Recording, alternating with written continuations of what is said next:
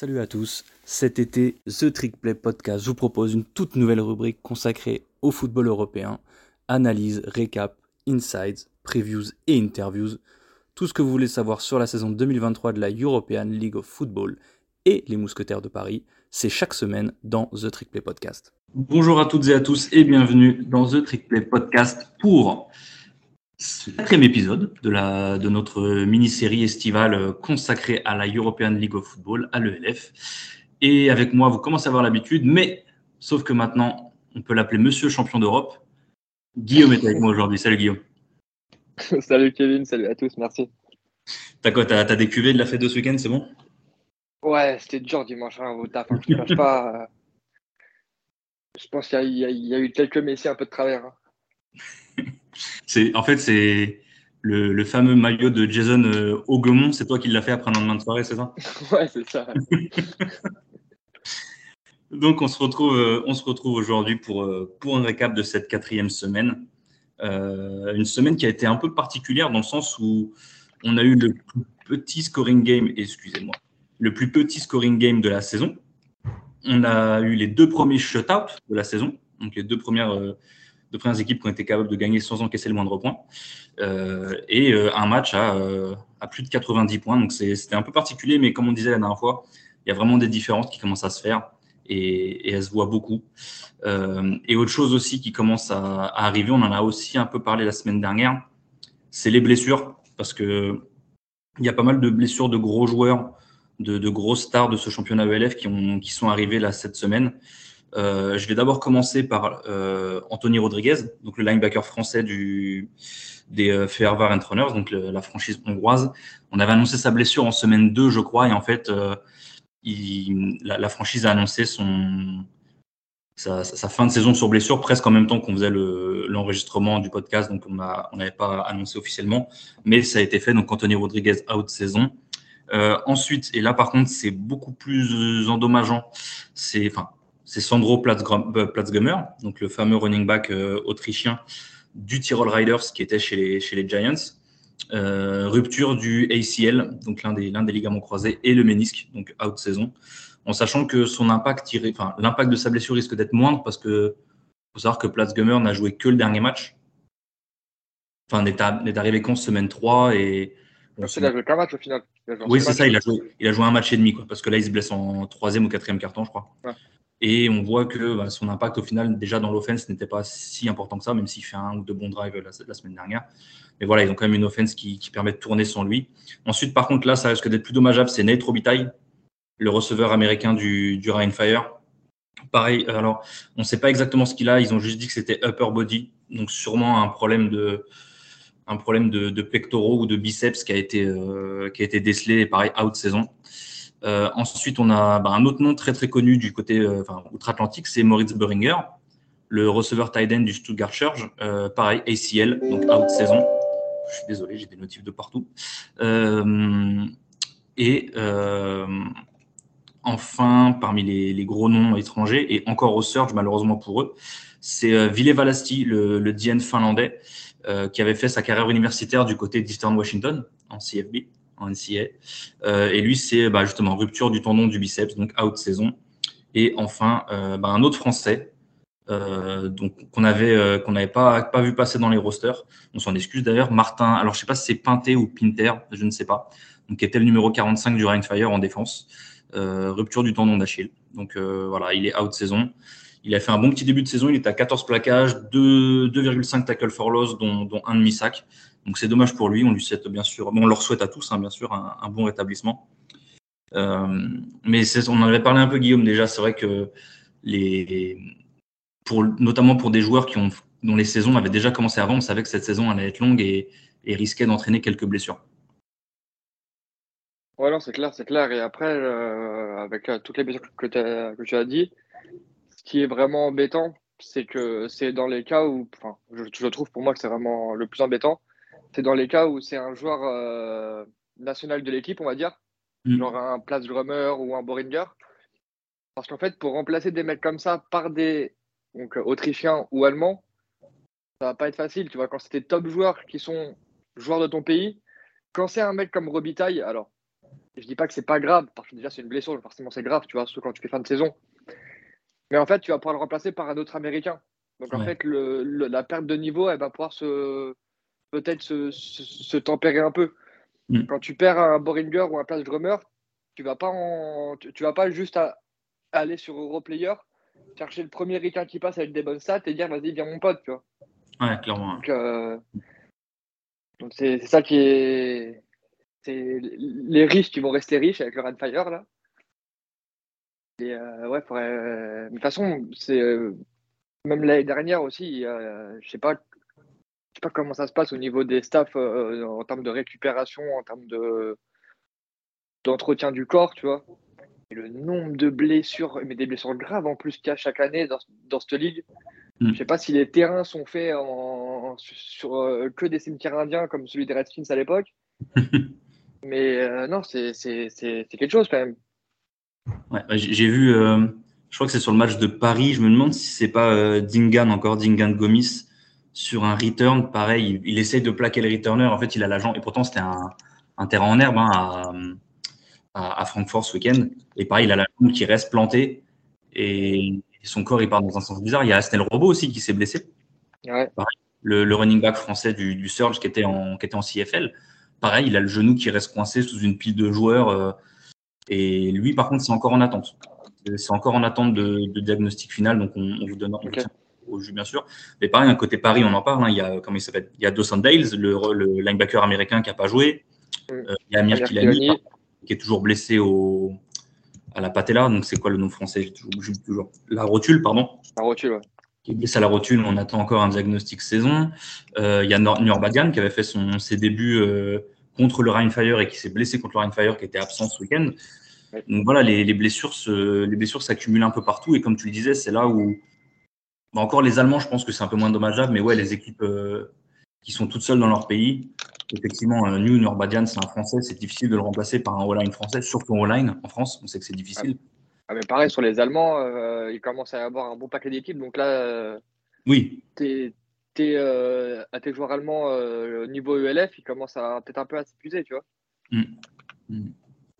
Mais après, eux, ils peuvent peut-être aller chercher sur de la GFL ou quoi, donc bon. Bon, ils ont un petit, un petit ressort. Euh, bah, du coup, on a, on a fait ce petit, euh, ce petit interlude pour commencer euh, infirmerie. Et on va commencer sur le récap des matchs du week-end. On va commencer par bah, là où ça a le plus scoré. enfin, pas étonnamment forcément, mais je m'attendais pas à avoir un score pareil. Et en fait, j'avoue que contrairement à pas mal d'autres matchs, j'ai regardé la feuille de stats avant.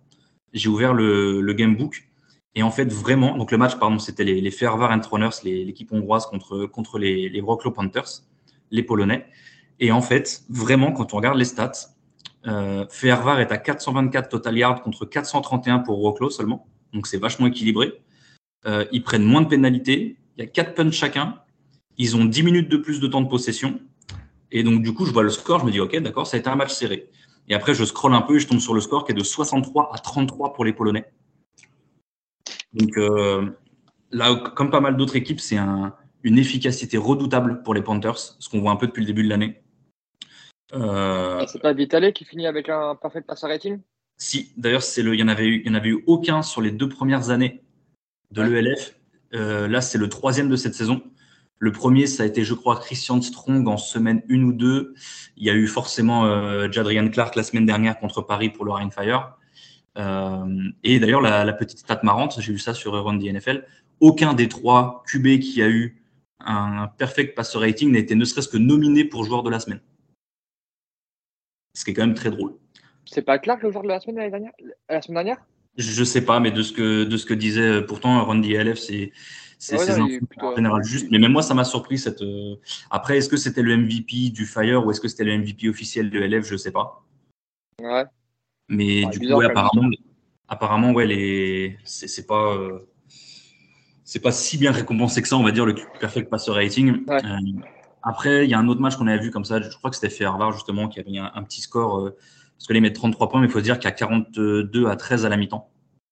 Donc il y a, il y a 40. Excuse-moi, je viens d'aller vérifier. Clark qui finit bien MVP sur le, sur le ELF Network contre Paris. Hein. Ok, bon, bah, c'était la. ça me paraissait bizarre quand même. C'était la stat. Ah, ok, pardon.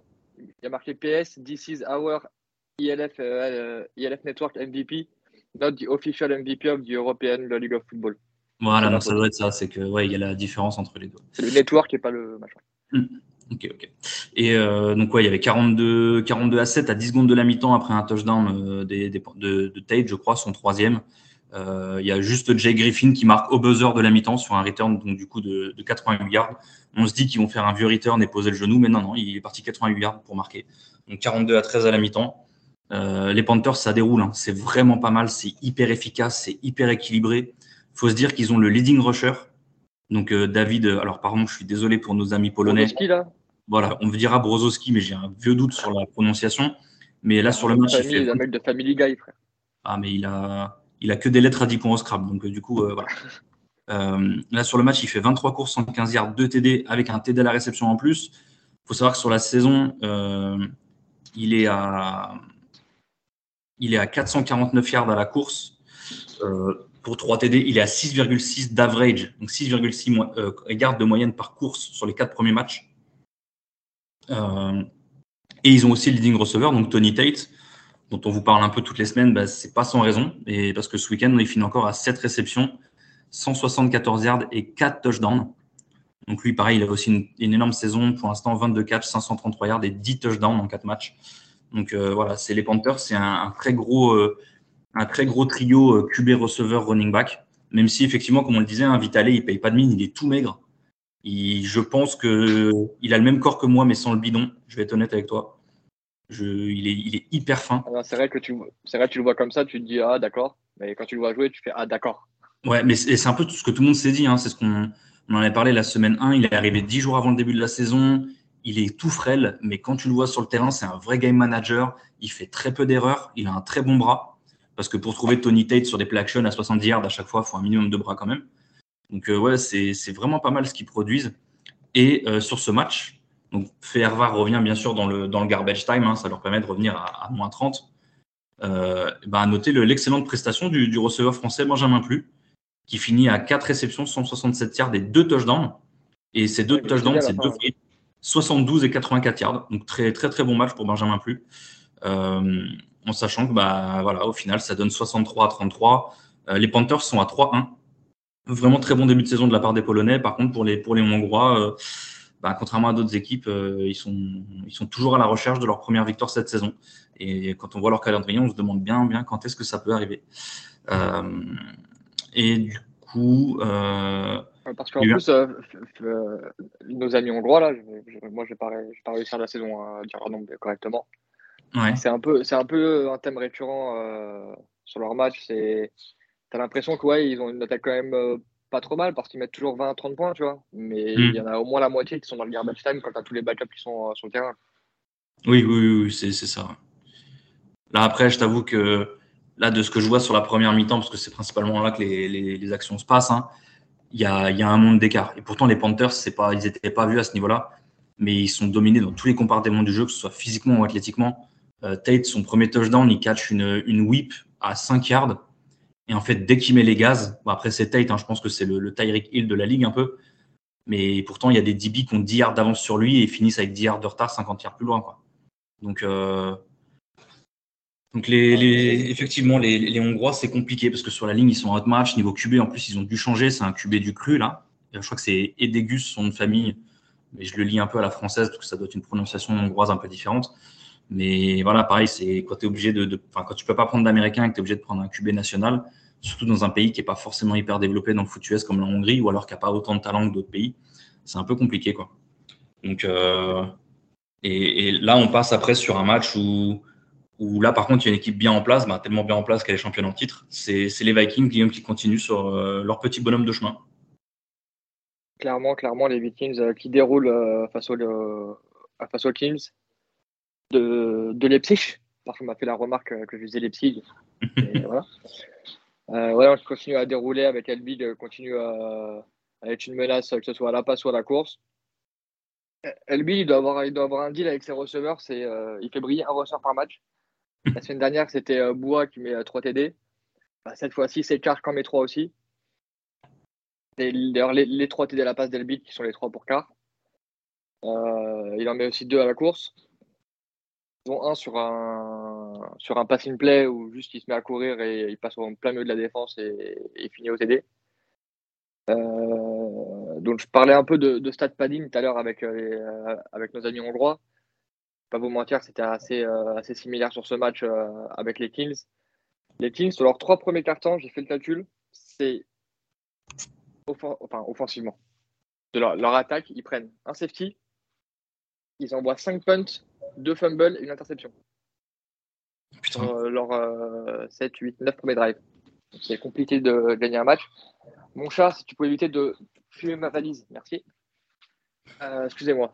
Euh, donc ouais, donc c'est deux TD dans le quatrième quart assez anecdotique en, fin de match quand ça avait arrêté de jouer. et pour la petite histoire, le, safety qu'ils prennent, c'est pas le premier qu'on voit comme ça. C'est un punt. Euh, c'est un, un, punt. Où en fait, le snap est envoyé 20 euh, cm au-dessus euh, au des mains du punter et qui finit, qui finit dans la end zone. Donc, ouais, les Vikings continuent à dérouler. Il n'y a, pas eu, il y a, pas eu match, on va dire. Hmm. En plus, ils ont un. C'est vrai que tu parlais de, de Elbig, le QB, et, du fait qu'il distribuait avec ses receveurs.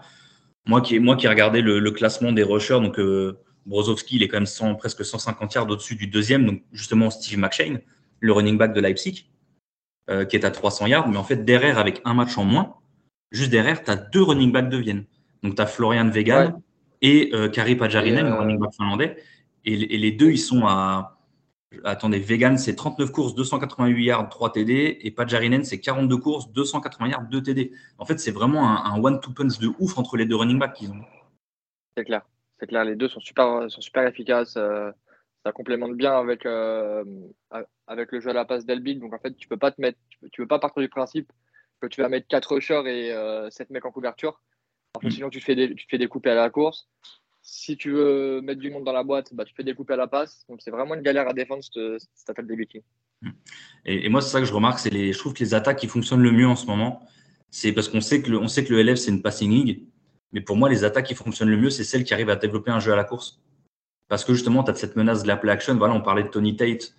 Euh, Tony Tate, quand il se retrouve avec 9 mecs dans la boîte pour arrêter Brozovski et que vous avez un mec qui est le plus rapide de la ligue, qui est en 1 contre 1 contre des DB, bah ouais, forcément, ça donne un putain d'avantage. Et bah là, voilà, les meilleures, euh, meilleures attaques à la course, bah, vous avez les Panthers, vous avez Vienne, vous avez Munich aussi. Hein. Munich, on n'en parle pas trop, on en parlera un peu après, mais c'est une équipe qui tourne bien offensivement. Euh, tout ça, ça passe par là aussi. Et, et c'est là où, ben, si on en parle un peu, on en parlera un peu après en propos de Paris, mais c'est aussi le problème qu'a un peu Paris. C'est ça tourne beaucoup au niveau des running euh, match par match. Euh, ça se rapproche de 80-90 yards par match, mais il manque ce petit quelque chose qui fait que ben, la défense adverse respecte la course. Et je pense que c'est ce que c'est ce que les meilleures équipes pour l'instant sont capables de faire en fait, d'avoir cette, cette, bonne alternance course-passe. Très clairement, et de toute façon, euh, c'est valable pour le LF, mais c'est valable pour. oui, oui. C'est valable pour n'importe quelle ligue de foot dans, son ensemble. Hein. Mm. Euh, et, donc, du coup, on va, on va passer sur, sur l'un des deux shutouts et, euh, et l'un des trois matchs qui opposaient deux équipes de la conférence centrale, parce que du coup, les six équipes de la conférence centrale étaient toutes en, en, match-up euh, intra, intra-conférence. Et donc, le premier, c'est les, les Helvetic Guards, les, les, Suisses, qui se déplaçaient du côté des Milano Siemens, les Italiens. Deux équipes qui étaient à zéro victoire, qui, avaient, qui, bah, qui allaient forcément trouver leur première victoire de l'année. Et du coup, bah, comme on s'y attendait un peu, hein, c'est les, les, Italiens qui ont, qui ont, gagné à domicile à Milan. Euh, vraiment pas grand-chose à dire là aussi, euh, si ce n'est que les gardes, j'ai l'impression qu'ils prennent de plus en plus l'eau. Euh, là, ils vont perdre face à Milan pour d'ailleurs encore du coup la première victoire de la franchise italienne en ELF, avec vraiment rien offensivement. Même Nasita, qui était techniquement le seul joueur offensif, bah, je pense que tout le monde a compris que tu mets, tu double team Nasita et tu dis aux autres, bah, allez-y, essayez de faire quelque chose. Et la preuve est que même avec la défense de Milan qui est pas ouf, bah, ils les ont shut out. Quoi. Là, ça finit à 176 total yards avec seulement 21 yards au sol, seulement 7 first down, 2 turnovers dont un fumble remonté pour 66 yards pour un TD. Il y a, pareil, on, a beau pas, quand on vous parle de Harvard des Hongrois, c'est pas, pas les seuls. Hein. Le Helvétique aussi va avoir du mal cette saison. Et par contre, côté italien, moi j'aime bien c'est une équipe qui ils vont pas gagner, ils vont pas, je pense pas qu'ils vont finir à, 50% de victoire, ils vont peut-être un peu en dessous, mais c'est une équipe qui est plaisante à regarder, je trouve. Encore une fois, ils, sont à 100 yards au sol, ils ont un QB Zaradka qui distribue bien le ballon, il finit à, 316 yards, 2 TD, 0 interception. Il a trois cibles favorites qui sont Tamzir Sek, qui finit à 10 catch 90 yards sur ce match, Jean Constant, l'américain, qui finit à 4,47 et un touchdown, son premier de l'année d'ailleurs. Lui qui est l'un de ceux qui cache le plus de ballons, il n'avait toujours pas marqué. Mais surtout, c'est le petit, le petit receveur espagnol de 19 ans dont on vous parle un peu depuis le début, euh, Juan Flores Calderon, qui continue sa belle campagne euh, cette saison et il finit encore le match à, à 8 catch, 147 yards et un TD. Donc euh, c'est une offense qui tourne pas trop mal. Ils ont une défense qui, qui a de la gueule quand même.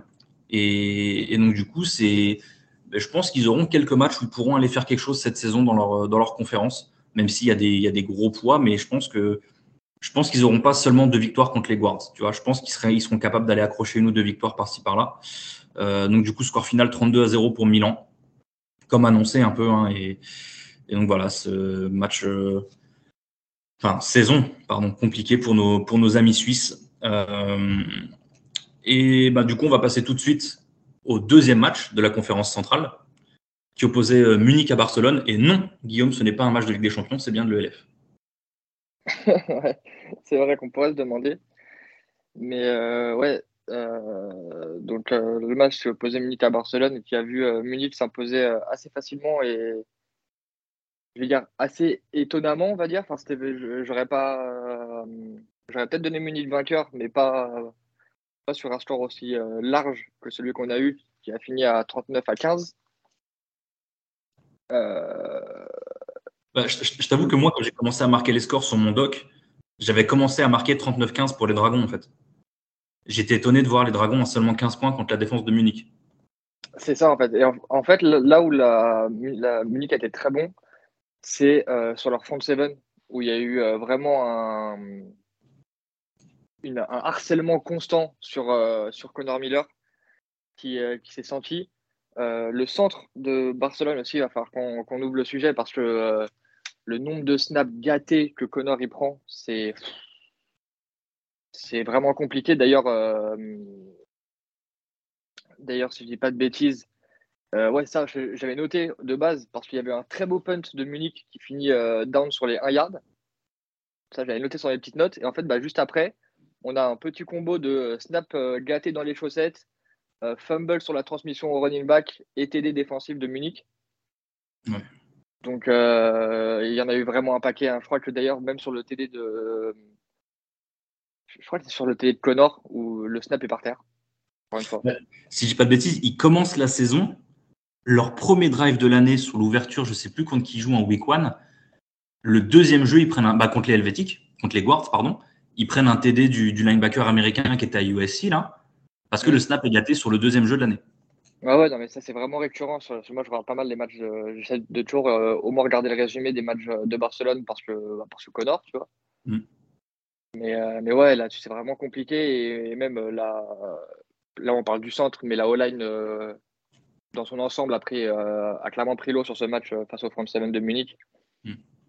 et on, en fait, on le voit parce que dès que Connor a juste un peu de temps, bah, tu vois que le mec est bon, tu vois. C'est. Ouais, il a un ball placement euh, qui est vraiment euh, qui, est, qui, est, vraiment très bon. Tu lui donnes une line, il fait partie des. Il est dans, il est dans la, la, pour moi, il est dans la conversation avec les Vitale, les, euh, mm. les Clark et, et consorts, tu vois. Mm. Sauf que là, là depuis, depuis deux matchs, là, Saola, elle, a vraiment beaucoup de mal. Et de l'autre côté, bah, d'ailleurs, on parlait des, des, des quarterbacks, euh, des quarterbacks vraiment top tier de la ligue. Je pense que Jeffries, on va pouvoir, enfin, on peut le mettre dedans il est toujours aussi efficace. C'est pas forcément ultra flashy, mais c'est vraiment efficace. C'est euh, il met la balle au bon endroit au bon moment à chaque fois. Euh, leur receveur américain Castle, qui a été, je sais pas si tu as les, ses stats finales, mais qui a été un, un peu plus euh, discret qu'à son habitude. Euh, en même temps. Alors, ouais, si, si j'ai celle sur la saison, je crois. Ou alors j'ai pas la stat exacte pour ce match-là. Attends, je crois que je suis dessus pourtant. Si, je suis dessus. Euh, Castle, Castle. Alors, il est quand même leading receveur euh, parce que il a presque autant de catch que le reste de l'équipe réunie, donc il est à 7 catch 70 yards. Mais Alors, ouais, il est. Voilà. C'est pour, pour, ça, c'est dans ses standards à lui. Oui, par rapport à ses standards, c'est vraiment en dessous. Mais 70 yards, c'est vraiment en dessous, tu vois. Mais en fait, aujourd'hui, enfin, du coup, ce week-end, c'était le, le show Oyeo, donc leur, leur running back, qui inscrit 3 TD Le premier, 72 yards à la course. Le second, 60 yards à la passe. Le troisième, je crois que c'est 13 yards à la course. Euh, donc, euh, très clairement, euh, c'est lui qui a porté l'équipe sur ce match. Il a, en plus, son TD à la passe, il est aligné en receveur extérieur. Il va de bêtises sur une, sur une slant qui l'emmène bah, du coup 60 yards plus loin. Qui finit en TD. Donc, Munich, c'est vraiment ça reste solide, ça continue de bien dérouler. Donc maintenant, j'ai hâte de, voir contre une des équipes un peu établies de la Ligue ce que ça va donner. Mais euh, c'est vraiment intéressant. Et ouais, je, l'avais bien marqué sur mes, petites fiches là. nombre de snaps euh, dégueux que, que Connor doit récupérer. Et dès qu'il a du temps pour lancer, bah c'est découpe. Hein. Surtout que de base, Munich, c'est pas sur les premiers matchs, on avait bien vu que c'était pas leur défense qu'elle allait, les porter cette saison. Et bah, là, ils ont fait un gros taf sur le front seven et sur le, sur le, sur le pass rush qui s'est vu. Mais voilà, dès que Connor a un petit peu de temps, euh, c'est vraiment, c'est vraiment sympa à avoir joué. Quoi. Ouais, et, quelque chose qu'on avait noté bah, dès la première semaine, où par contre c'est vraiment une offense qui est full pass. Et tu vois, on en, parlait juste avant hein, du, du fait d'avoir un jeu à la course. Euh, ils ont, là, ils finissent avec 12 yards à la course, je crois, sur le match. Euh, exactement. Si, je crois que c'est 12 yards au total, c'est ça. En fait, ils en gagnent 28 et ils en perdent 16. Alors, du coup, c'est les, les, sacs de Connor, hein, mais du coup, ça fait seulement 12 yards gagnés. Et sur la saison, euh, ils, sont, ils sont largement derniers en, en rush yard. Hein. ils, sont à, ils sont à seulement 188 en 4 matchs, donc ils sont à moins de 50 yards de moyenne par match. voilà, j'allais te dire, je suis même pas sûr qu'ils soient à 200 yards, mais voilà, c'est ça. Il y a, quoi? Il y a Cologne qui sont peut-être 30 yards devant eux, mais c'est après euh, eux ils ont à la différence de Cologne qui a pas vraiment d'offense euh, à la passe non plus. Hein. On va venir après, mais alors par contre eux ils ont clairement dit bah nous on joue pas à la course, on joue à la passe, mais par contre euh, il y a quand même des on va pas se mentir, il y a quand même des bons receveurs entre entre Joshua Johnston et, et Theo Landström. Landström, ouais. Ah non, c'est clair qu'ils ont, ils ont des bons ils ont ils, ils ont pas des ils n'ont pas des manchots euh, sur l'extérieur, c'est clair et Et, d'ailleurs, j'ai vu que Melvin Palin a été, euh, avait été cuté euh, il y a 10 jours, je crois. Je crois que c'était après le match de semaine 3 ou 2. Donc, du coup, il n'est plus dans l'effectif. Le, receveur français qui était à, Quimper. je crois avoir vu passer qu'il était plus, qu'il avait été cuté, malheureusement. Donc, c'est dommage pour lui. J'espère qu'il va retrouver. Ah, voilà, après, après c'est le jeu. Hein. ça reste comme en NFL ou quoi. C'est, bah, tu deviens free agent et et tu vas remplir les effectifs en fonction des, en fonction des besoins qu'il y a. Donc, euh, donc voilà, est-ce que Luc était en Espagne, est-ce qu'il est voudra euh, potentiellement finir la saison dans une équipe étrangère ou quoi On verra, euh, on verra pour lui. J'espère qu'il retrouvera quelque chose. Après, potentiellement à Barcelone aussi, hein, s'ils ont des blessés aussi. Hein. Déjà, potentiellement à Barcelone aussi, mais après, c'est aussi. Il y a aussi la, la limite des y a un port qui fait que bah, il pourra signer ailleurs que s'il il, y a un, il y a un port ailleurs qui se pète ou qui est cuté. C'est ça. Donc, euh, hmm. euh, ça. Et d'ailleurs, c'est ça que je regardais, ça m'avait surpris aussi le, le running back de, de, Munich, la qui a mis 3 TD, Oyewo, c'est un running back irlandais. Ouais. J'ai été grave surpris, je pensais que c'était un, national, je pensais que c'était un allemand, mais non, non, c'est un, un, running back irlandais. Euh, et je ne crois pas avoir vu d'autres joueurs irlandais dans la ligue, donc bah, c'est cool pour lui. c'est cool pour l'Irlande d'avoir un running de cette qualité. Et, du coup, on passe sur le, on passe sur ce dernier match euh, de la conférence. Euh, avec, je pense, les deux plus grosses équipes de, la conférence centrale. les Tyrol Riders qui enfin, qui se déplaçaient à Stuttgart pour affronter le Surge. Et le score m'a tellement surpris. Je pensais que c'était le score à la fin du premier carton. Mais non, non, le Surge l'a emporté 6 à 3. Euh, donc, oui, le Stuttgart a réussi à battre le Tyrol sur l'une des plus petite marge, un score d'un set de tennis. Euh, mais il n'y a vraiment pas grand chose à dire sur ce match non plus. Euh, vous allez voir, c'est un thème. Hein. J'ai tous les matchs euh, où il n'y a pas forcément grand chose à dire. Ce match, par contre, il a été, comme on l'a dit, il a été coûteux pour les deux équipes niveau blessure, entre Platzgummer d'un côté, Vitali, enfin Vitali, pardon, je crois le, non, je disais bêtises, Valasti, pardon, Valasti, le, le DN de Moritz Boringer et, et Asnel Robot pour côté Surge ça fait beaucoup. Donc, euh, les Riders, j'étais déçu parce que je crois que dans les trois premiers cartons, ils ont trois turnovers dans les 30 yards. adverse. ça coûte cher, ça coûte cher à ce niveau-là, les, turnovers comme ça. Le, alors, c'est pas deux field goals à un, c'est bien Stuttgart qui a mis un touchdown qui n'a pas été converti. Le touchdown, c'est bah, de toute façon, ils ont, ils ont un receveur qui domine chez eux cette saison, c'est Louis Geyer, qui a été euh, Rookie of the Year en 2021. Euh, c'est son cinquième TD de la saison. Donc, il a, Stuttgart a joué trois matchs, il a mis un TD dans, chacun des trois matchs. Et, statistiquement, ben, le Surge a dominé, contrairement à d'autres matchs où, où c'était un peu plus serré. et voilà. Là, vraiment, Stuttgart, euh, ils finissent à 22 first down à 10. Ils ont deux fois plus de yards au total, moins de pénalités. Euh, ils ont le temps de possession en leur faveur. Ils finissent à 50% en third down contre 33 pour, euh, pour le Tyrol. 4 sacs à 1, 8 tackle for loss à 4. Vraiment, ils ont dominé. Ils ont dominé la, la turnover battle. Eux, par contre, contrairement au premier match dont on a parlé entre les Panthers et les Runners, là, par contre, tu vois la feuille de stats, tu te doutes que le Tyrol a perdu. Tu vois? Mais vraiment, par contre, quand je vois quand je vois Stuttgart finir à presque 400 yards d'offense, mais seulement un touchdown, c'est surprenant. Parce que ben voilà, ils ont toujours euh, ils ont le petit turnover qui va te niquer un drive, ils ont le flag qui va te niquer un drive ou quoi. Et, je pense que Stuttgart sera une surprise cette saison. Et je pense que le fait de battre le Tyrol euh, dès la week 4, ça fait partie des surprises aussi euh, de ce début de saison. Je pense qu'ils ont l'effectif pour continuer. Si malheureusement, si j'espère pour eux, ils n'enchaînent pas les, les, blessures de gros joueurs comme ils ont eu ce week-end. Mais je pense que c'est un effectif qui peut faire quelque chose. Ils ont incubé euh, Enessi qui est pareil, qui est, pas mal avec le ballon. Il fait pas trop n'importe quoi. Il est capable de courir. Donc, euh, voilà, c'est le Stuttgart Search sera à suivre. Et il faut se rappeler que ben, Paris devra faire le déplacement à Stuttgart sur la, sur la fin de saison aussi pour le match retour.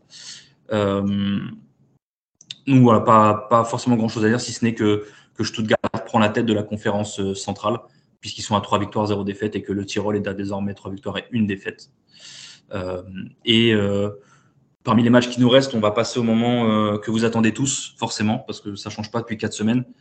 Guillaume qui va vous parler du Berlin Thunder, parce que visiblement, il n'y a que lui qui peut parler de Berlin. Et vraiment, je vous assure, cette semaine, j'ai vraiment fait un tirage au sort. J'ai demandé à une collègue de choisir trois chiffres entre 1 et 8.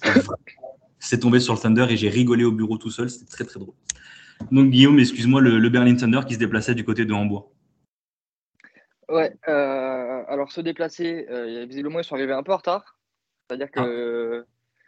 ils sont arrivés un carton, euh, à peu près un carton à la bourre. Parce qu'en fait, à la fin du premier carton, il y avait déjà 20-0 pour Hambourg. Et c'est le, le, nombre de points à la fin. Enfin, c'est le nombre de points d'écart à la fin, pardon. Exactement. C'est le nombre de points d'écart à la fin. Et donc ouais, euh, Hambourg a démarré sur les chapeaux de roule euh, ce match. Avec, euh, en fait, sur les trois premiers drives, ça se finit les trois de la même façon. C'est trois TD de Preston Air pour Malik Stanley sur trois fades en red zone. Comme ça, au moins, c'est simple. Tu as, une fade un peu classique, tu as une back shoulder et une goal line fade où en fait, bah, on a retrouvé le corner qui était à Gare de Saint-Denis en train de en train de faire chauffer du maïs. Donc 12, euh, 14 et 3 yards sur les 3 fades. 20-0 à la fin du premier carton. Euh, si on rajoute avec le début du deuxième, bah, en fait, euh, Berlin arrive à mettre un field goal pour revenir à 20 à 3. Derrière, re-touchdown. re-touchdown de, de Hambourg avec une course de, de Preston Air. Donc, en fait, début du deuxième carton, le match était plus ou moins plié déjà. Euh, il y avait déjà euh, du coup 27 euh, à 3. Donc, donc il n'y avait déjà plus trop de suspense. on a pu, oui, entre, le, entre les, deux premiers TD, on a un pun block qui, redonne une, une position excellente à Hambourg. On a un très gros, parce qu'on en parlait la semaine dernière sur notre interview avec Stéphane Fortes, on a un très gros kick-off return de, Jackson pour, Berlin après le deuxième TD, où il fait un espèce de catch over the shoulder. Il se retourne et il prend, euh, je crois, 55 yards. Très beau return. Euh, la grosse information aussi, c'est euh, la blessure du quarterback de Berlin, à qui se blesse dans le, dans le deuxième carton. donc c'est après du coup une interception en fait, il, se tient la cheville, donc je ne sais pas s'il se fait marcher sur la cheville ou s'il se fait, euh, simplement rouler la cheville euh, par un all-line euh, sur le return. Donc ça, ça sera affaire à suivre, on va dire, sur, ces affaires de blessures qu'on a depuis le début de saison. c'est le premier TD de Berlin, si je dis pas de bêtises. C'est du coup le quarterback remplaçant Stube qui envoie, qui envoie une passe pour Jackson. Donc pour, pour revenir à 30 à 9, juste avant la mi-temps. Littéralement juste avant la mi-temps d'ailleurs. Et leur deuxième touchdown, c'est euh, un fumble six de Seifert qui force le fumble et le recouvre pour, euh, sur un gros hit d'ailleurs sur le running back qui était parti sur une espèce de swing. Il s'est découpé en deux. Donc, euh, donc voilà, donc la deuxième mi-temps, les défenses ont pris le dessus. Enfin, je ne sais pas si c'est les défenses qui ont pris le dessus ou si c'est Stuttgart qui a, un peu, levé le pied. Et ça finit 7-7 en deuxième mi-temps avec du coup ce TD défensif de la part de Berlin. Donc euh, voilà, victoire assez simple d'Hambourg, assez tranquille. Berlin qui continue à avoir un peu de mal sur ce début de saison, là qui en plus a perdu son quarterback, donc à voir le niveau de gravité euh, de la blessure. Mais euh, ça, ça annonce rien qui vaille pour, nos, pour nos amis berlinois. Et qu'est-ce que je voulais rajouter? Je crois que c'est tout. Je crois que c'est à peu près tout. Et du coup, c'est Stube, hein, le, le, quarterback allemand qui a remplacé Isom. Euh, il, fait un match pas dégueulasse. Hein. Il, est, il, est, à 18 sur 35, 183 yards, 1 TD. Euh, il a bien trouvé, c'est euh, Vilchek et Jackson, hein, les deux receveurs. Donc Vilchek, qui, est le, numéro, qui est le numéro 7, et Jackson, le 4. Il a bien trouvé, il a été relativement sérieux là-dessus. et par contre, moi, ce que je note en regardant la, la feuille de stats, c'est que Preston Air n'a pas été saqué du match. Quand on sait que la défense de Berlin, avec notamment un, un Kitchens, qui est au-dessus du lot depuis le début de l'année, ben, en fait, Berlin est là grâce à sa défense. Ben, là, Berlin, euh, zéro sac. Eux, de l'autre côté, ben, Isom, avant sa blessure, il est saqué autant de fois qu'il a de passes incomplètes. Il, est, il, finit à 1 sur 4, une interception, 11 yards, 3 sacs. Donc, euh, et, euh, et en prend 4 des sacs. Donc, du coup, euh, c'est vraiment là, où on attendait la défense de Berlin. Ben, en fin de compte, c'est la défense de Hambourg qui a step up et qui a, qui a fait le match en fait, hein, parce qu'ils finissent avec 7 euh, sacs, euh, ils finissent avec 2 deux, force fumbles, dont un recover, 2 interceptions, 7 passes break-up. C'est un gros gros match hein, de la part des Berlinois. Franchement, j'étais un peu déçu de leur week one et je les mettais un peu dans, je vais pas dire dans le ventre mou parce que ça reste en bourg, tu vois. Mais eux, par contre, il y a une progression. Eux, ils ont commencé très doucement. D'ailleurs, je crois qu'ils perdent leurs deux premiers matchs de l'année. Mais là, par contre, tu commences à sentir une progression sur le terrain. Bah après, c'est le problème aussi avec Berlin, c'est qu'en fait, euh, c'est, euh, je sais plus si on en avait parlé ou en podcast ou en off, mais on avait dit que le jour où leur, leur défense n'allait pas perdre, ça allait être très compliqué. Ouais. Bah voilà, en fait, hein, c'est là, c'est exactement ce qui s'est passé. Et je crois que pour la petite anecdote, donc euh, Berlin et Hambourg sont des équipes qui sont là depuis la première année de l'ELF. C'est la cinquième victoire consécutive d'Hambourg face à Berlin. Ah ouais, quand même. Ok. Ouais, là, je vois, ils finissent ça. Euh, petite bête noire. Ouais. tu parlais d'offense, on parlait des offenses qui fonctionnaient pas trop à la course. 21 euh, courses, 16 yards. 0,8 de moyenne par course. Ouais, c'est pas ouf, quoi. Donc, euh, ouais. ouais. C'est effectivement, tu l'as dit, hein, nous, après vous verrez parce qu'on a, a fait une petite tier list après ce, premier quart de la saison et littéralement la seule équipe pour laquelle on avait une différence, Guillaume et moi, c'était Berlin. Et moi, je les voyais un tiers plus haut à cause de leur défense. Et en fait, bah, effectivement, en voyant ce match-là, tu te dis, bah non, en fait, on... parce que quand la défense, elle fonctionne pas, quand tu as une attaque potable en face, quand tu as une O-line qui tient, qui fait un peu le taf, bah, ça disparaît et ça, ça devient sévère rapidement. Quoi. Donc, euh... Donc voilà, ça, ça, fait partie de ces équipes un peu qui, je vais pas dire qu'ils n'ont qu'une seule unité, mais un peu quoi, qui ça veut dire que si tu as l'unité dominante qui est pas là, euh, t'as pas forcément l'autre unité qui peut step up et, et prendre le truc. Quoi. je pense vraiment que surtout les, la Berlin, ils ont vraiment sur, sur, sur, surperformé la semaine dernière contre, euh, contre les Panthers. Ouais. Et je pense que ce match-là est plus une anomalie qu'une euh, vérité générale. Attends, tu penses que lequel est une anomalie?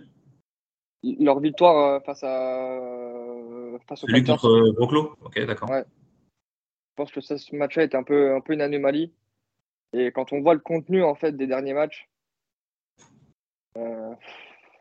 j'ai du mal. Après, je sais, je sais pas, parce que tu vois, c'est vraiment cette équipe-là où j'arrive pas vraiment à les, à les positionner parce que individuellement, ils ont vraiment des bons joueurs, tu vois, que ce soit Jackson, que ce soit euh, euh, Kitchen en défense, euh, leur speedster, là, j'ai perdu son nom. Euh, tu l'as parlé tout à l'heure, le, numéro 17. Euh, le receveur Vitsek Vitsek, ouais. C'est, ça, c'est des très bons joueurs. Très bons joueurs au niveau de la ligue. Mais en fait, j'ai l'impression que vraiment, ils, ils sont sur une espèce de fil du rasoir. Parce que, tu vois, même contre Vienne, ils font un, ils font un bon match. Tu vois, ils, sont ils, perdent seulement 27-24. Mais j'ai l'impression que c'est vraiment leur défense qui les tient tout le temps, qui leur donne des bonnes possessions, qui, euh, quand elles fonctionnent, euh, ça harcèle, euh, ça harcèle l'offense en, face, et du coup qui leur permet d'avoir des bonnes situations offensives. Mais à mon avis, ils sont vraiment à une ou deux blessures de complètement se casser la, se, la gueule et, et ça me fait un peu peur pour eux, tu vois. En plus, en sachant que le niveau blessure, ils ont commencé par le QB, c'est pas, c'est pas le mieux. Hein. Après, ça avait l'air d'être la cheville, donc est-ce que c'est pas juste en précaution, vu qu'ils perdaient déjà quasiment euh, de, 30 points? C'est possible. aussi, tu vois. Parce que vraiment, j'ai essayé, de regarder j'ai essayé de regarder les images plusieurs fois. On le voit sur un coin de, sur un coin de l'écran, donc c'est un peu compliqué. Mais ça n'a pas l'air d'être grand, grand chose. en tout cas, j'espère, pour, euh, pour Isom. Et c'est vraiment là, c'est ce qu'on dit depuis le début de, saison de toute façon. C'est Berlin, ils vont, ils vont mourir, ils vont vivre et mourir par leur défense. Et euh, c'est euh, est-ce qu'ils vont euh, réussir à avoir suffisamment de big play de la part de Jackson et de et, de ça va être ça va être vraiment ça la question. Et quand, la réponse sera oui, bah, je pense très très, très honnêtement qu'ils peuvent regarder quasiment n'importe quelle équipe droit dans les yeux quand ça va être non, je pense très sincèrement que euh, quasiment 80% des équipes de la ligue peuvent la regarder droit dans les yeux, tu vois. Ouais.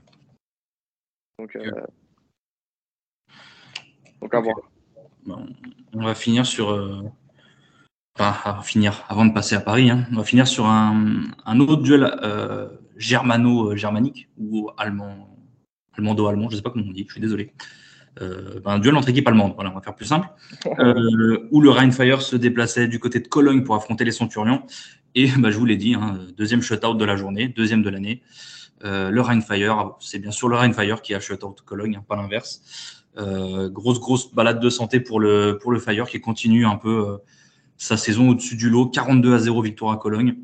on avait parlé la semaine dernière, je suis content de voir que, que Cologne a été capable d'identifier le problème et que le problème c'était vraiment Dylan Jacob. Euh, parce que son remplaçant, euh, Judd Hendrickson, euh, il fait un très très bon match. Non, je déconne. Du coup, j'avais bien raison. C'était pas Dylan Jacob le problème. il finit à 21 sur 36, 161 yards, 0 TD et une interception. Voilà. C'est après avec les Américains, sont championnat européen, on ne sait jamais. Peut-être qu'il y a un problème d'intégration, peut-être que tu as un problème de communication, peut-être que tu as des problèmes de comportement, on ne sait pas. Mais voilà, je ne sais pas si, si ça a été un, un bouc émissaire un peu, ben, de mettre ça sur le dos du quarterback. Moi, je pense que c'est un peu plus le ton général de l'équipe qui est pas ouf. Euh, encore une fois, ils ont euh, trois playmakers grand max par escouade, donc euh, voilà. Là, le Fire, bah, quoi dire, quoi dire, si, si ce n'est que Jadrian Clark, bah, là pour l'instant, il est inarrêtable. 23 hein. sur 36, 335 yards, 6 TD.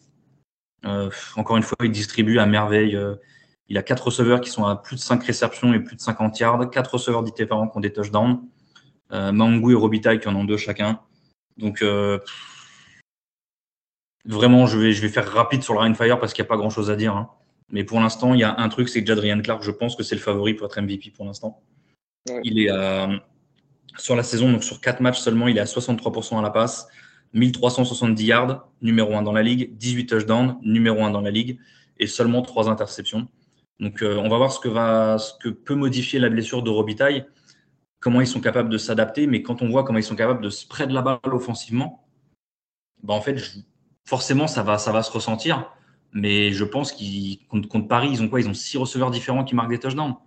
Donc, euh, je pense que la vraie question pour moi, même avec la blessure de Robitaille, plus que jamais, c'est qui peut faire du nombre, de l'ombre pardon, au Fire. Et de ce qu'on a vu ben, sur le premier quart de la saison, à part Vienne, potentiellement, qui a l'air assez solide et, bien sur les trois phases de jeu et, solide offensivement. Sinon, toutes les autres équipes, euh, ça a l'air en dessous. Je suis d'accord avec ça. Donc, euh, eh ben, on va finir sur le dernier match, forcément. On finit toujours, euh, vous avez l'habitude, on finit toujours par le match de Paris parce qu'on on le décrypte un peu plus, on en parle un peu plus. Et malheureusement, bah, cette semaine, on va encore parler d'une défaite des, Mousquetaires, puisque, puisque Paris est allé s'incliner à, Francfort 30 à 13. Euh, rapidement, avant que je, te, te demande ton avis, comme d'habitude, Guillaume, ça, c'est frustrant parce qu'il y, a, il y a 13 à 20 à la mi-temps. Pour moi, Paris fait une très bonne première mi-temps. Ils prennent 20 points défensivement. Bon, ok. Mais ils sont à un touchdown. Je crois qu'ils ont deux possessions dans les 30 yards du Galaxy avant la mi-temps pour revenir au score. Mm. Et ça concrétise pas. Il y a, il y a l'interception de Connor qui euh, bah, il balance un peu la balle euh, parce qu'il prend une pression au milieu. De Zach Edwards. Euh, oui, pardon. Oui, c'est les vieux réflexes. Hein, je suis désolé. Zach Edwards. c'est Zach Edwards, pardon, effectivement, qui, qui se fait intercepter pour Paris. je trouve que le play call a été bon sur la première mi-temps notamment sur le deuxième touchdown, celui de la tight end screen pour Adria Botella. J'ai vraiment bien aimé parce que comme la, comme O-line a du mal, ben, en fait, ils, vont, faisaient pas mal de sprint out vers la droite. Il y a tellement toute la défense qui a croqué dessus que derrière Botella était tout seul. D'ailleurs, à noter le bloc très très beau de Max Gay qui était tackle gauche sur cette action, l'ancien capitaine du coup des Spartiates d'Amiens, qui fait un, bon match dans l'ensemble et qui fait un très très bon bloc sur le DB sur cette action. Je trouve que la défense, elle est sérieuse. Le run fit, il est vraiment pas mal. Il n'y a que 60 yards dans la course euh, pour 2,4 yards de moyenne. Il force deux fumbles sur Fishback, euh, qui a mis euh, plus de 100 yards au dernier match, dont un d'ailleurs en first and goal à un yard, où ils ont une passe interférence, je crois, à un yard. je crois que c'est Davidson ou, ou, Kenny qui fait un, vieux face mass sur le receveur. Balle est à un yard et il force le fumble à un yard dès le premier jeu. Mais par contre, la défense à la passe, elle est poreuse. Elle est poreuse surtout sur le jeu deep. Et euh, à part Prou, peut-être Félix Prou, le, DB italien, qui est peut-être un peu grand. Mais sinon, on n'a que des petits DB et ils se font malmener par la taille des receveurs adverses. On a vu Mangou, on a vu Robitaille. Là, cette semaine, on a vu aussi euh, les receveurs qu'il y avait en face. Bah, euh, bah, déjà, même sans parler de taille, juste Rhys Horn, c'est juste trop fort, tu vois.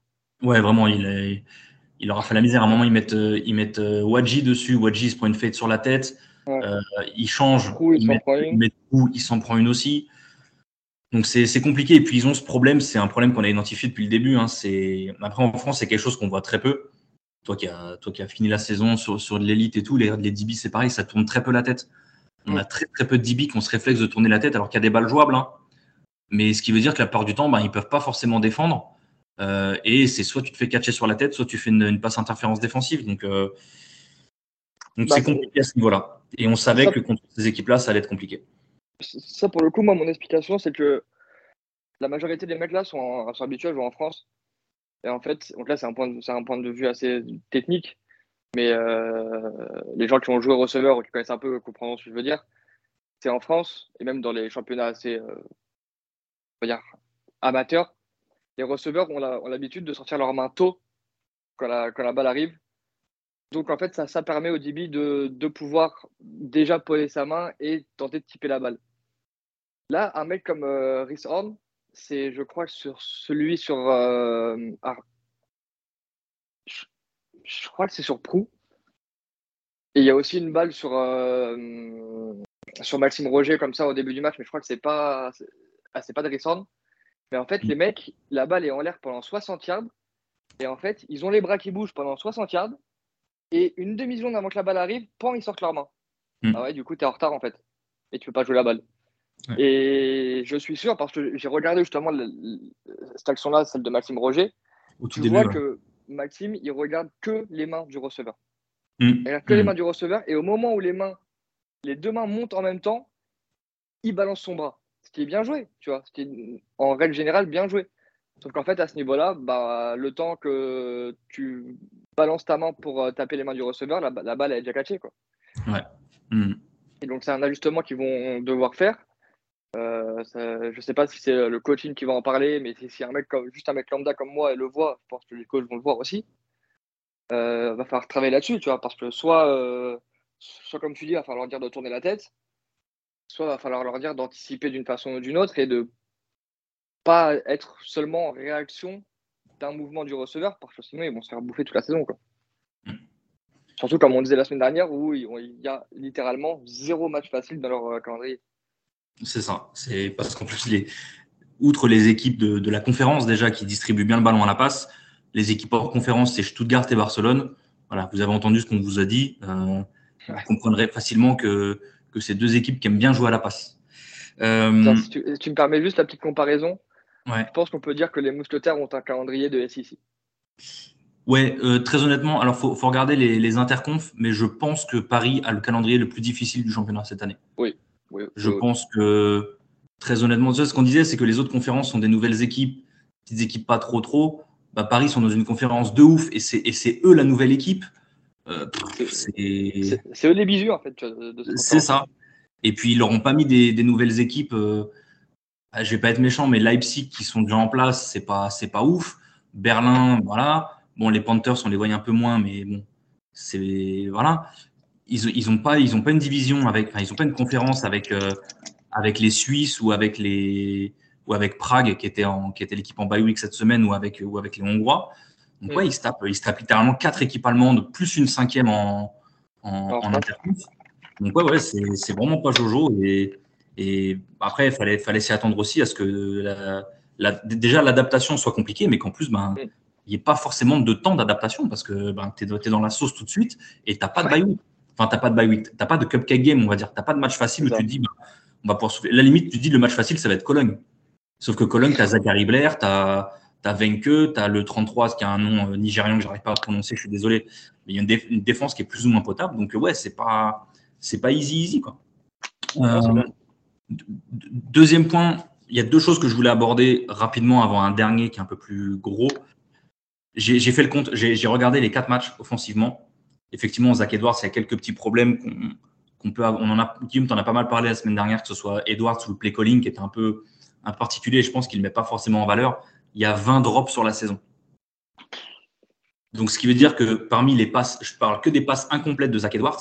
Et dans ces passes incomplètes, je ne fais pas le tri avec les spikes, les balles qui balancent à l'extérieur exprès quand il a rien, les balles typées ou les interceptions. Il y a 30% des passes incomplètes qui sont des drops. Et dedans, je n'ai pas compté non plus les passes pour les receveurs qui n'ont pas l'habitude de mettre deux pieds dans le terrain, qui sont tout seuls et qui n'en mettent qu'un. Parce que Florian Larose, cette semaine, enfin ce week-end, il joue une fake screen sur Sweet, il y a toute la défense qui croque. La balle de Edwards n'est pas ouf parce qu'elle est vraiment sur la ligne alors qu'il a tout le terrain pour lui. Mais Larose, il n'a pas le réflexe de mettre les deux pieds. C'est arrivé deux fois à Sweet, c'est arrivé une fois à Jeff Alexandre, c'est arrivé une fois à Fortes. Donc voilà, c'est. On parle toujours du QB, un peu comme j'ai dit pour Cologne, forcément on va regarder le QB. Et d'ailleurs, de ce que j'ai regardé, hein, tous les receveurs qui ont catché au moins un ballon, tous les receveurs qui ont joué, ont droppé au moins un ballon. Il n'y a aucun receveur qui est exempt à ce niveau-là, d'accord? C'est un, vraiment un effort collectif. Ah, même Botella? Même Botella. Il en a. Par contre, c'est ce que j'allais dire, c'est celui qui en a potentiellement le moins. Je crois qu'il en a qu'une.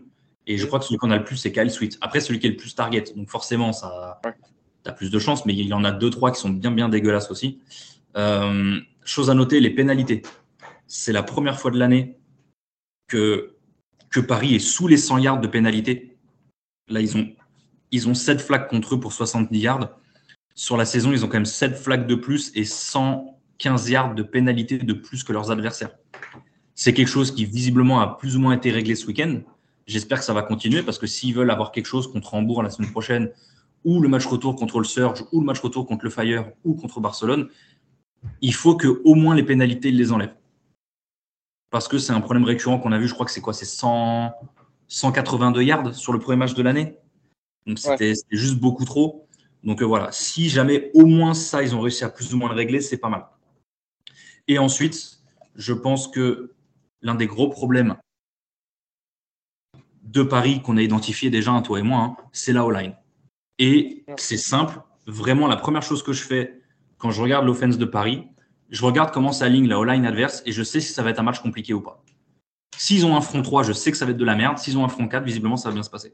Parce que là, encore une fois, euh, pardon, Francfort qui avait un front 3, eh ben, ils ont saqué Zach Edwards 5 fois. C'est simple, hein. ils ont joué un match contre une équipe en front 4 qui était le Fire, ils ont pris un seul sac dans le match. Ils ont joué trois matchs contre des équipes qui avaient un front 3, c'est 8 sacs, 5 sacs et 5 sacs. Donc il prend 18 de ces 19 sacs contre un front 3. Parce que la O-line, ils ne sont pas capables d'identifier un blitz. Ça blitz des outside linebackers, des safety. Ils n'arrivent pas à l'identifier. Le schéma de bloc est aussi un peu. Ça n'a pas l'air hyper sûr d'eux non plus sur les schémas de bloc à ce niveau-là. J'ai vu Edwards euh, audibler une ou deux fois, mais c'était pour du. Mais excusez-moi, c'était pour du, pour du slide. Donc, donc en fait, pardon, c'était un peu compliqué. Euh, et je trouve, je trouve ça dommage que, que tu puisses carrément pas jouer parce qu'en face, ils mettent juste. Pourtant, enfin, il y a du front 3 en France, il y a du front 3 aux États-Unis, il y a du front 3 dans tous les championnats. Ça fonctionne. On arrive à, bloquer. Là, vraiment, tu mets, tu mets un blitz contre la O-line des mousquetaires, tu es presque sûr d'aller occuper. C'est vraiment affligeant. Et juste pour essayer de me rassurer, je suis allé regarder ce que jouaient les deux dernières équipes que Paris reste à jouer et n'a pas encore affronté. Donc Hambourg et Barcelone. Front 3. Alors, Barcelone, c'est un front 4. Eux, ils ont une défense qui, je pense que Paris pourra se faire plaisir parce qu'ils jouent un front 4 strict, presque sans blitz, une sorte de cover 2, cover 4 avec des, corners qui jouent en soft. Donc, je pense que les Jeff Alexandre, les Kyle Sweet, les Berthelin en dessous, ils vont pouvoir se faire plaisir. Mais par contre, Hambourg, effectivement, c'est un front 3. Mais, mais j'ai l'impression qu'ils jouent pas mal d'alignements en 4 où ils ont des blitz un peu exotiques. Mais j'ai l'impression que c'est souvent du, du front 4 classique et surtout contre la MT. Parce qu'on a vu que là, euh, Francfort avait totalement annihilé Paris avec la MT juste en rush en 6. Parce que visiblement, pareil, Paris n'est pas capable de. Ils ont un, personnel MT qui est dévastateur. Mais en face, tu as juste à jouer en 1 contre 1, mettre 6 rush, on est capable de rien faire. Et pardon, je dis on parce que c'est Paris, j'ai un vieux réflexe, désolé, mais donc Paris. Euh, la différence, c'est que Hambourg, j'ai remarqué que dès que ça mettait du MT en face, j'ai vu que le Thunder l'a fait ce week-end, par contre, dès que ça passe en MT, passe en front 4 classique et 7 mecs en coverage. Donc, est-ce qu'ils vont garder ça ou est-ce qu'ils vont avoir identifié sur les vidéos que Paris était pas capable d'attaquer quand il rushait 6 On verra ce week-end. Mais peut-être, je dis bien peut-être, une petite lueur d'optimisme à ce niveau-là. Et euh, chose qu'on voit encore et qui personnellement m'énerve, je ne sais pas ce que toi t'en penses, c'est la rotation en line en quatrième journée. Oh, ça y est, ça suffit ça. Moi, je, honnêtement, je, et pour te dire, je hein, j'ai pas le nom du dixième line. Je sais que Badian était blessé. Euh, et pour te dire, je vais être obligé d'aller le chercher parce que je crois que je les connais tous. Sauf... plus tourner les O-line que les receveurs ou les, ou, les corners à un moment donné. Moi, je veux bien. Mais... Vraiment. Et du coup, alors, c'est sans offense pour lui. Hein, c'est le numéro 72, euh, c'est Wally Kamara. Euh, Wally Kamara était, était sur le, dans le premier quart-temps, était sur le terrain. Et d'ailleurs, l'interception de Zach Edwards, c'est lui, en fait, qui il laisse passer son gars il y a une mauvaise communication, il laisse passer son gars, son gars arrive comme une balle sur Edwards. Edwards, s'il veut se débarrasser de la balle, il se fait intercepter. Donc, c'est pas, c'est pas pour lui manquer de respect. Je me doute que s'il a été choisi par Paris, s'il est dans le roster, s'il joue, c'est qu'il a le niveau. Mais je suis désolé, tu peux pas jouer contre des franchises qui sont là depuis trois ans, qui ont des niveaux avec cinq all allemands, si ce n'est quatre allemands et un américain, euh, qui te roulent dessus déjà sans ça. Toi, tu joues contre des équipes, tu n'arrives pas à gérer un front 3 déjà quand tu as, as, tes cinq starters. Là, alors j'étais content de voir euh, à gauche et Ebanks starter à droite, parce que Keanu Ebanks a enfin, euh, a enfin pu jouer avec Paris, donc il a starté en tackle droit. Je me suis dit, je vois le premier drive, je me dis, oh putain, on a, on a enfin une O-line qui ressemble à quelque chose, même si Nurbadian était blessé. Et en fait, ça a continué de tourner tout au long. À un moment, ça a tourné. Je crois que c'est sur le premier touchdown. Littéralement, il y a, je crois que c'est euh, Max Gay qui, ou euh, Dooms qui fait tout le jeu à gauche. Et le jeu du touchdown, je sais pas pourquoi, c'est Max Gay qui rentre en tackle, ou inversement, je sais plus ils ont une rotation de D-line ou de receveur alors que c'est des O-line. Là-dessus, je comprends pas. Pourtant, des, ça, alors, en plus, très clairement, genre, O-line, c'est là où tu as besoin de plus d'automatisme, de plus de, de, ça. de communication. Le... C'est littéralement le poste où j'ai jamais vu une équipe tourner. Regarde dans NFL, regarde dans NCAA, regarde où tu veux. J'ai jamais vu autant de rotation au poste de O-line. Et comme tu disais, c'est absolument pas pour tirer sur, euh, sur les joueurs qui sont là. Les mecs sont évidemment, ils font partie des meilleurs O-line français. En fait, c'est pas la question de savoir de ah lui il devrait jamais être là. Ils, méritent leur place, ils ont leur place, il n'y a pas de souci. Maintenant, il y a une raison pour, laquelle on a inventé le mot titulaire et remplaçant. Euh, juste tout simplement. C'est pas, tu vois, c'est pas parce que je dis que, j'en sais rien, euh, Stéphane Fortes mérite d'être titulaire que en fait j'envoie un shot à Florent Larose en disant euh, lui il est nul. Ça n'a rien à voir, tu vois. Et donc du coup, ça faut bien comprendre qu'on ne tire pas sur les gens quand on dit ça on dit que, en plus, je prends un exemple un peu à la con parce que Florent Larose a l'air de plus jouer que Stéphane Fortes, mais quand tu as des titulaires et des remplaçants, il y a une raison, tu vois. Si tu veux faire tourner, tu tournes en quatrième carton. Si le match il est KO, si le, si le match il est mené de beaucoup de points ou tu perds de beaucoup de points, il n'y a pas de souci. Si tu as un mec qui est un peu blessé, ok. Mais moi, je ne peux pas croire qu'en fait, à euh, chaque drive, tu as un, un de blessé ou, euh, ou quoi. Donc, voilà, la seule solution que je vois, c'est que le travail de fond, il n'a pas été fait. Et en fait, les O-line n'ont pas le cardio. Alors, de, ce qu'on l'info qu'on avait, c'était apparemment le, coach line qui pourtant est une sommité. Hein, on avait dit, hein, il a un, il a un, palmarès euh, long comme long comme un jour sans pain, euh, qui a notamment euh, gagné un, titre avec Texas en 2005 en tant que coach line. Il avait une, une mentalité, c'était en gros, même en line, tu fais une boulette, tu sors. Sauf que le problème, c'est que là, visiblement, la O-line de Paris fait boulette à chaque jeu parce que ça sort beaucoup trop. Et là, je pense que moi, nous, on en avait parlé aussi au début. C'est moi, je pensais au début que c'était plus dans le sens où tu as, un coach, pardon, as un head coach, un corps offensif, un coach online qui sont américains. Tu te dis, ils connaissent pas forcément leur effectif, ils veulent faire tourner pour essayer de trouver la bonne, euh, la bonne solution. Tu as des équipes qui font ça, je sais pas, c'est bête, hein, mais en soccer, des fois, tu peux, tu peux mettre du temps à trouver ton 11 de départ. Tu vois? En, football, même américain, ça arrive. Tu peux, en pré-saison, tu peux avoir du temps à trouver euh, ben, qui je vais mettre où parce que j'ai des, j'ai un seul mec qui retourne par rapport à l'année dernière, j'ai des free agents, j'ai des rookies, ok. Ça fait 4 weeks, ils ont eu, ils ont eu je crois, deux scrimmages de pré-saison, les mecs. C'est ça, ils ont 6 semaines de prépa, deux scrimmages. Euh, là, c'est leur quatrième match. Je pense très honnêtement que les trois derniers quarts de la saison, surtout qu'à part New York qui s'est blessé rapidement, sinon, euh, la O-line, ça a l'air d'être. Euh, ah bah, en plus, il y a Nabil Marzougi qui est revenu. Oui, j'ai vu sur euh, match. Donc, euh, donc ça apporte un peu plus de solidité. Avec E-Banks qui, est, qui a signé, qui est revenu, bah, je pense que. Euh, bah, je, pense Voilà, je pense qu'on peut enfin, pour Hambourg, j'espère qu'on va pas attendre les matchs retour parce que je vais pas dire que c'est la O-line qui est responsable de tout, hein, mais quand on voit le nombre de sacs, il y a pas mal de drives qui, qui, sont très compliqués parce que et pourtant la Hollande fait des bons trucs. Hein. Bofunda il met euh, Bofunda il met une belle course, il met un touchdown dans la course, une grosse course alors que Paris était sur ses 1 yard. et il là. Voilà, il le fait pas tout seul, hein. c'est sa Hollande qui bloque bien aussi. Euh, Paris il est mine de rien une, une, offense qui roule plus ou moins bien la course, que ce soit avec Steven Niepmo qu'on a vu, avec Jason Aguemon ou avec euh, bah, maintenant Jason Bofunda.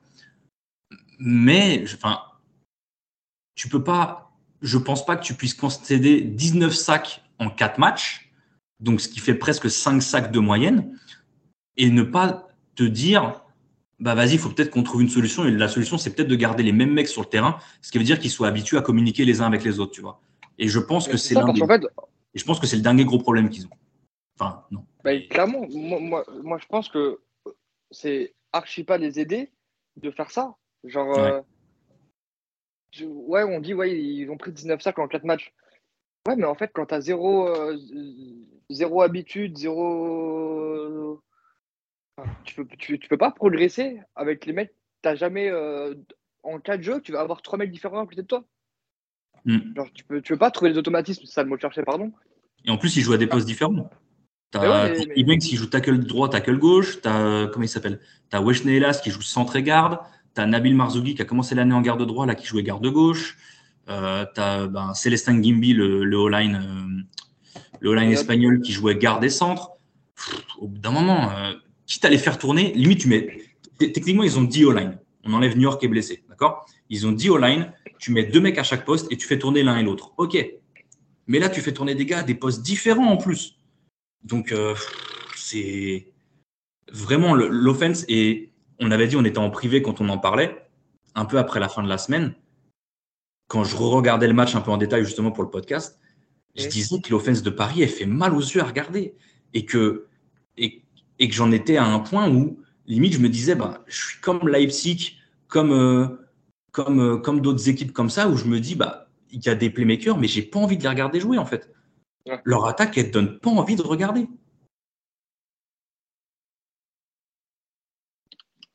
clairement, c'est pas. Enfin, tu, tu prends pas de plaisir. En plus, nous, on a aussi ce problème-là, c'est que grande partie des mecs, on les connaît, on sait de quoi ils sont capables.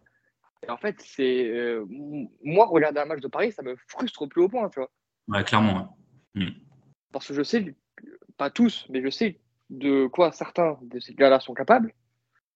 et de les voir limités à faire des slants ou, ou quoi. Ou, et c'est pareil, je peux pas, je, peux pas croire que Zach Edwards, il est en MT, donc il a 5 receveurs écartés, il a 6 mecs dans la boîte. Le jeu, c'est de base appelé, c'est un tube draw. Ah, c'est la, la, photo que je t'avais envoyée là Ouais, je peux pas, je peux pas, je peux pas comprendre, je peux pas intégrer dans mon cerveau qu'il n'ait pas le droit de changer de jeu. Ouais, c'est moi, moi c'est il y, a deux jeux qui m'ont marqué justement. On parlait de la MT et tu fais bien de parler de celui-là. Moi, c'est celui-là effectivement où les mecs, en plus, c'est pas comme s'ils déguisaient, tu vois. Ils ont aligné ah six mecs sur la ligne de scrimmage, un mec dans chaque gap. Donc dès le début, tu sais qu'ils vont te rusher la gueule. Et le deuxième jeu qui m'a tué, enfin qui m'a tué, qui m'a beaucoup perturbé, c'est une MT droite, je crois en quatrième down, celle où Sheku il drop. Il joue une fade sur Sheku et en fait, Paris donc ils sont ils ont trois receveurs à droite, deux à gauche. Il y a Sheku qui est pris en presse et ils sont à, et Paris est à 3 contre 4 à droite et à gauche ils sont à 2 contre 2 contre des DB qui sont en soft. Et donc du coup il prend la pression, donc ça c'est normal parce que tu es à 6 rushers contre 5 line. Mais en fait il va jouer du côté où tu as un receveur de moins et en plus tu es pris en presse, alors de l'autre côté, tu es à 2 contre 2 contre des mecs qui t'attendent à, à 7-8 yards. Et vraiment, des fois, c'est. Encore une fois, je je je me fais pas passer pour quelqu'un que je suis pas, d'accord? Je coach à un petit niveau, d'accord? Mais moi qui regarde beaucoup de football, j'ai, comme tu le dis, j'ai énormément de mal à croire que si nous on voit ça, qu'au bout de quatre semaines, qu'un coach américain du niveau de, de coach Clack qui a fait des très très grosses choses en, high school, pas, qu'ils soient pas, euh, n'arrivent pas à le corriger. Moi, ça me perturbe vraiment beaucoup. Et quand tu vois que visiblement, euh, les coachs adverses, ils le voient. Parce que ce que Stuttgart a fait sur la fin de match euh, à Jambouin, où quand ils ont vu la MT, ils ont mis du 6 rush, ils ont tapé Edwards. On a vu que là, Hambourg, il se faisait pas chier. Il voyait qu'il y avait de la MT. Il disait, ah ouais, tu veux jouer de la MT? Bah, vas-y, je vais te rusher la gueule. Tu pourras pas jouer long. Tu vas être obligé de jouer court. Bah, vas-y, tu vois. Et très honnêtement, si, même, même Barcelone, je vais être honnête avec toi, Barcelone, ils ont un front 4. Je te jure, je suis coach de Barcelone. La semaine de Paris, je travaille un front 3. Vraiment. Ah bah oui, ah non, mais, là, il n'y a, y a, aucun. Y a je travaille un front 3 et je, sais que mon attaque, si elle met 25 points, il y a peu de chances que Paris mette 25 points contre le front 3. C'est con, hein mais vraiment, je me dis ça. Alors, après, on va quand même parler de 2-3 points positifs quand même de, de cette rencontre. Oui, parce qu'il y en a quand même. Il y en a quand même. Euh, Valentin Niawa. Ah ouais, je suis entier... un, pour son premier un apport match, qualitatif pour son premier match, on voit un sac, euh, un sac fumble. C'est son deuxième, hein, il était déjà la semaine dernière, je crois. Oui, deuxième match, pardon. Il avait déjà envoyé un sac la semaine dernière. Mais là, il, a il avait 5 la semaine dernière et 5 fumble cette semaine. Comme, la petite chantilly euh, sur la gaufre. Mm. Donc, euh, il y, a quand même, y a quand même des trucs sympas, tu vois.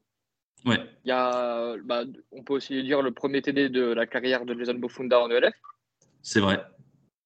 Mm, mm. donc, il y, a quand même des trucs un peu, un peu prometteurs. Euh, euh, Steph Fortes qu'on a eu la semaine dernière euh, en interview, toujours aussi diablement efficace sur les kick-off return. Ouais, ouais, ouais. On attend toujours, comme il nous dit, le dernier bloc. Mm. Mais, mais ouais, j'ai pas les stats, mais il doit être facile à 30-40 yards de moyenne, hein, ce, ce, fou-là. que je te dise ça, il en fait 4, il est à 130 sur 4, donc il est à un peu plus de 30 yards, il est à 33 yards de moyenne. Ah et, d'ailleurs, c'est lui qui a la plus longue réception, c'est sur notre screen. Hein. il a un seul catch, 19 yards. C'est lui qui a la plus longue réception du match. Euh, ça, pareil, ça me fait. Je, veux bien plein de choses, hein, mais tu me, tu me sors la liste des receveurs et tu me dis que le plus gros catch, c'est 19 yards.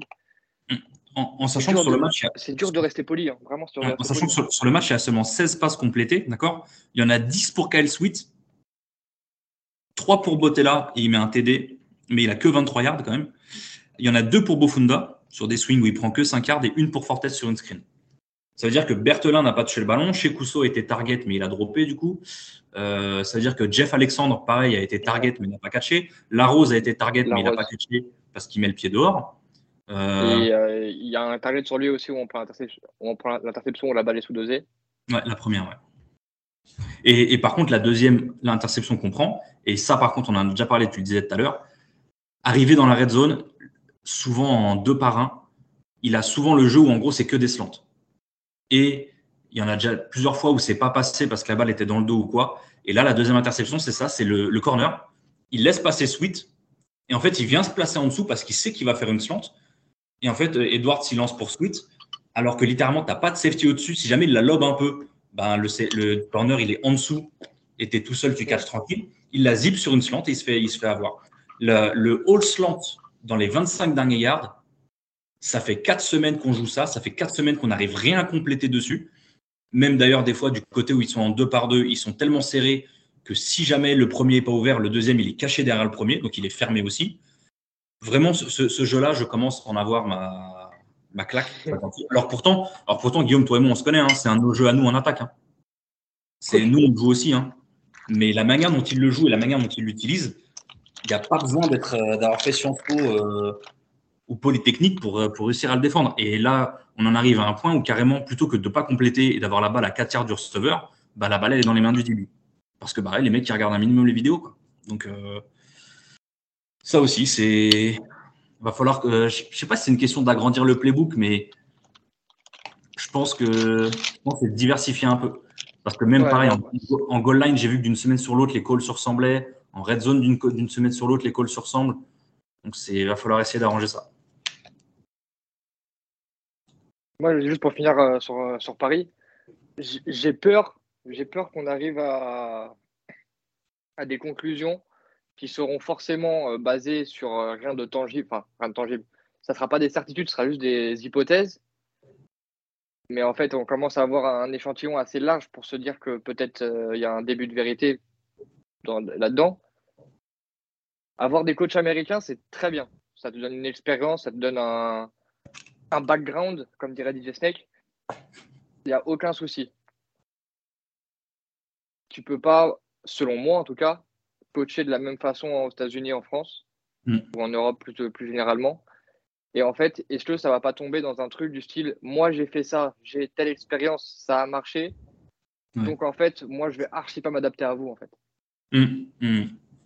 Et en fait, donc les, les, les mecs resteraient possiblement euh, bloqués dans leur, euh, dans leur idée du on, on change rien tant que ça marche pas, au lieu de bon, ça, visiblement, on a l'air d'avoir du mal, on va tenter autre chose. Et donc, euh, c'est un peu ce qui, se confirme avec ce qu'on parlait tout à l'heure avec Léo Line, tu vois. Et ouais, il a ce truc de euh, ouais, tu fais une connerie, tu sautes. Ouais, peut-être avec des gamins de 18 piges, ça, ça passe, mais en fait, avec des pères de famille, ouais, clairement. Il y a un moment, tu vas te faire insulter, en fait, tu vois. Mmh. surtout, des, tu, es avec des gars qui ont 10, 15 ans de carrière déjà en senior. Hein, je compte même pas les gars qui ont joué euh, chez les jeunes. Hein et comme tu viens de le dire, tu tombes sur des gars, ils sont pères de famille. Euh, les mecs, et pour certains, dont Wesley hélas, par exemple. Hein. avait pris sa retraite hein, à la base. Hein. Ouais. est sorti de sa retraite. On sait qu'il a femme et enfant et que lui dira à sa femme et ses enfants J'ai pris ma retraite, mais attends, je vais aller, euh, je vais aller m'entraîner trois fois par semaine et je vais partir en Allemagne tous les week-ends. Tu te doutes que pour des gars comme ça, et je dis lui parce que c'est un gars qu'on connaît chez nous, hein, mais il y en a d'autres. Il y, a, y a des gars qui sont pas forcément de Paris, qui viennent sur Paris pour ça. Et bah ouais, du coup, il faut, faut, pouvoir les gérer. Et c'est pas des, comme tu l'as dit, c'est pas des lycéens, c'est pas des, universitaires qui sont sur le campus qui sont là pour ça. C'est une situation un peu particulière et tu as des coachs, comme on en parlait la semaine dernière, comme Jim Tomsula, l'ancien l'ancien head coach des Niners qui est venu chez le, chez le Runfire, qui visiblement a, trouvé la solution. Après, il va coacher en Allemagne où c'est un peu plus institutionnalisé. Là, faut te dire que tu viens en France où c'est la première fois qu'on a du semi-pro. Donc, c'est ça aussi qu'il faut gérer. Nous, faut te dire aussi que nos gars sont pas habitués forcément à avoir ce système-là. Là, tu as certains gars qui ont joué en CFL, qui ont joué en GFL, qui ont peut-être un peu plus l'habitude, mais tu as des gars qui n'ont pas l'habitude d'avoir trois entraînements de muscu, trois entraînements de terrain par, par semaine, qui ont l'habitude d'avoir deux, deux, jours de déplacement le week-end. C'est aussi un rythme à prendre, c'est aussi une, une, une, discipline à avoir. Donc, effectivement, je pense que je pense que c'est chacun aussi a un peu sa part, mais je pense que comme tu l'as dit, c'est aussi au coach de comprendre l'environnement dans lequel ils sont et de s'adapter à ce qui se passe. Et je pense que là, c'est peut-être ce qui manque un peu, quoi. Bah, très clairement, tu vois. Après, c'est. Enfin, c'est, pour moi, c'est valable dans tous les sports, tu vois. Tu vas pas, tu vas pas entraîner de la même façon le Bayern de Munich euh, en soccer et euh, le, le, FC, euh, le, FC Sceaux, tu vois, qui est en, qui est en district 4 et les mecs, juste, ça stacle jamais en dessous de la, en dessous de la rotule. tu, tu, tu c'est pas, c'est pas la même chose. Tu, tu, veux pas coacher de la même façon, tu vois. Donc, on verra bien, mais bon. Du coup, on va sur, sur, ce bilan qui est peut-être un peu je sais qu'on peut, on peut paraître un peu pessimiste, mais c'est parce que bah, c'est difficile d'être optimiste dans une équipe qui est, enfin, quand on parle d'une équipe qui est à 1-3 et comme on vous l'a dit, qui a un calendrier qui va pas forcément leur permettre d'aller chercher euh, 8 victoires d'affilée. Donc voilà, c'est, on en vient, on en vient chaque semaine à essayer de trouver euh, un peu bah, ce qui se passe, qu'est-ce qui, qu'est-ce qui fait défaut et est-ce qu'on voit des améliorations d'une semaine à l'autre. Donc euh, là, on espère voir, euh, on espère voir, de, voir justement voir du mieux, en sachant que ce mieux, il, il arrivera potentiellement à la maison. Donc ça, ça fait plaisir. Les mousquetaires qui reviennent enfin à la maison le week-end prochain pour y affronter les, les Hambourg Villes qui, bah, quand on a vu les deux premières semaines de l'année qui étaient sur deux défaites, on s'est dit, ah, peut-être que Hambourg est prenable.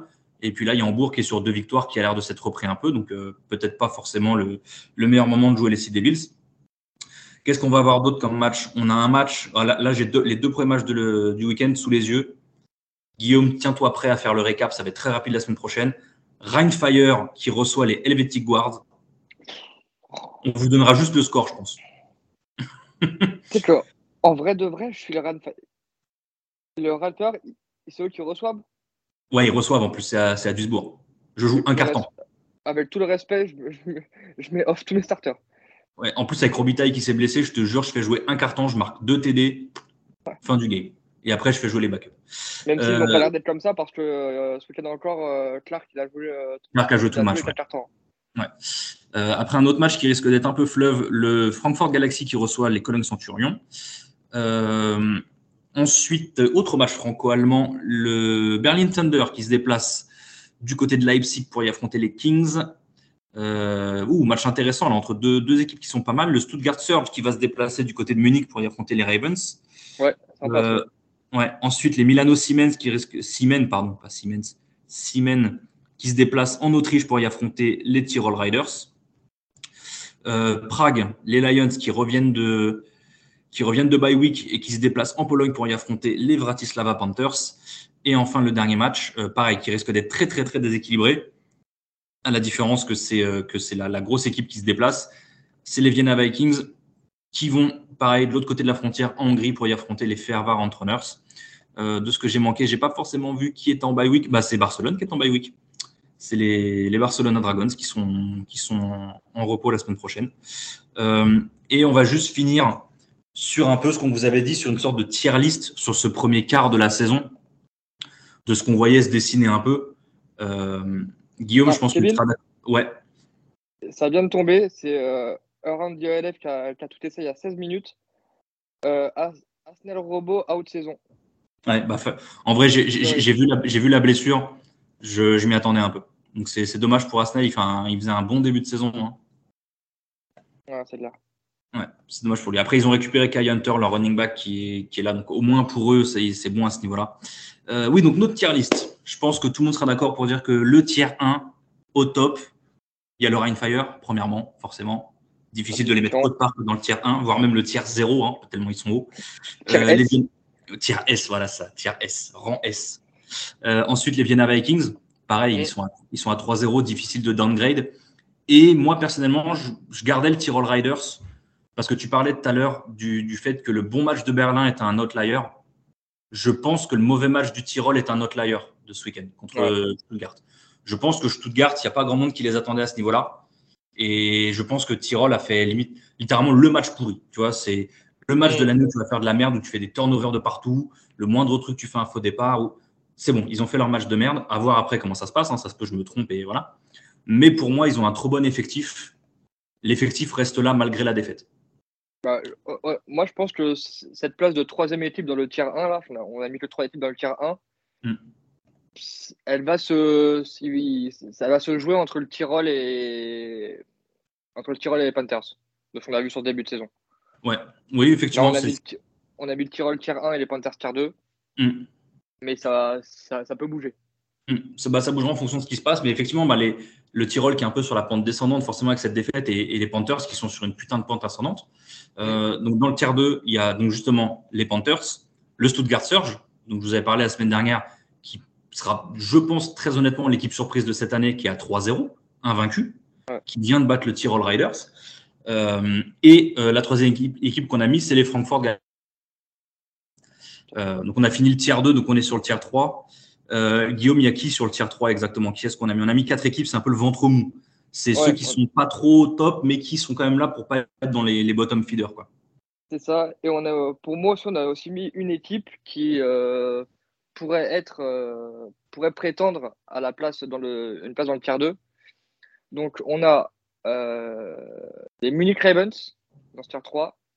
On a les Barcelona Dragons, les Hamburg Sea Devils et les Berlin Thunder.